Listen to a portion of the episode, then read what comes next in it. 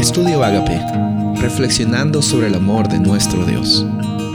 El título de hoy es Tesoros en el cielo, Mateo 6, 19 al 21. No acumulen tesoros en la tierra, donde la polilla y el óxido corroen, y los ladrones socavan y roban, sino acumulen tesoros en el cielo, donde ni polilla ni óxido corroen, ni ladrones destruyen ni roban, porque donde esté el tesoro de ustedes, allí también estará su corazón son las palabras de Mateo 6, 19 al 21. Durante la historia de la humanidad, las personas siempre han definido cuáles son las posesiones más valiosas, a las cuales les ponen eh, algún tipo de etiqueta de cuánto es el valor de esas cosas, eh, especialmente el oro, por así decirlo. Eh, ahora que pues estamos en, una época diferente, muchos consideran que los billetes son el, tipo de de, posesión que las personas tienen o cuántos ceros tienes en el banco. Últimamente también ahora algunas personas están invirtiendo en monedas virtuales, en monedas digitales, porque dicen que es más seguro. A las personas dicen, no, yo quiero tener físicamente el oro. En, y, bueno, cada persona trata de asegurar algún tipo de tesoro o riqueza de su, a su manera.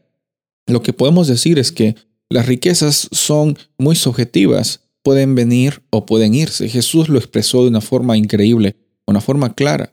Eh, cuando hacemos tesoros en la tierra, estamos realmente poniendo un ancla aquí en esta vida, dependiendo en la realidad de que uno, ese tesoro siga siendo un tesoro y dos, ese tesoro no sea robado en mi vida, que no me lo roben, que no me lo quiten. Y tu vida llega a ser en proteger el tesoro, tener miedo de que se pierda, de que algo le suceda. Y mira cómo está tu enfoque, cómo es que estás viviendo el día a día, reaccionando dependiendo a un objeto material.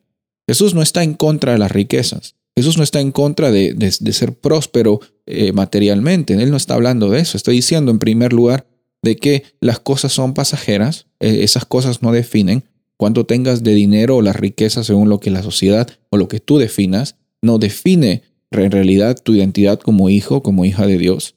Y también en segundo lugar, al final dice, donde está el tesoro de ustedes, allí también está tu corazón. Y esa creo que es la parte que debemos analizar. Eh, en el cielo eh, Dios está disponiendo eternidad para nosotros.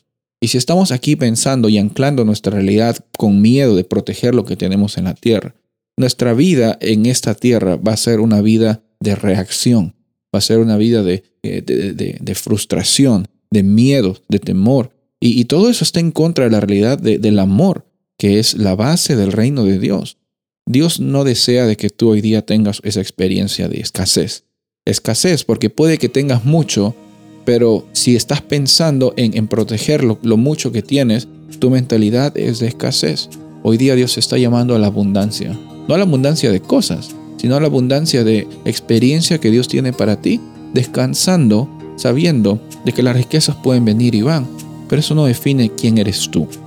Hoy día tú eres una persona valiosa en Cristo Jesús, y esa es la realidad que nosotros vivimos por fe y en cada momento la declaramos. Soy el pastor Rubén Casabona y deseo que tengas un día bendecido.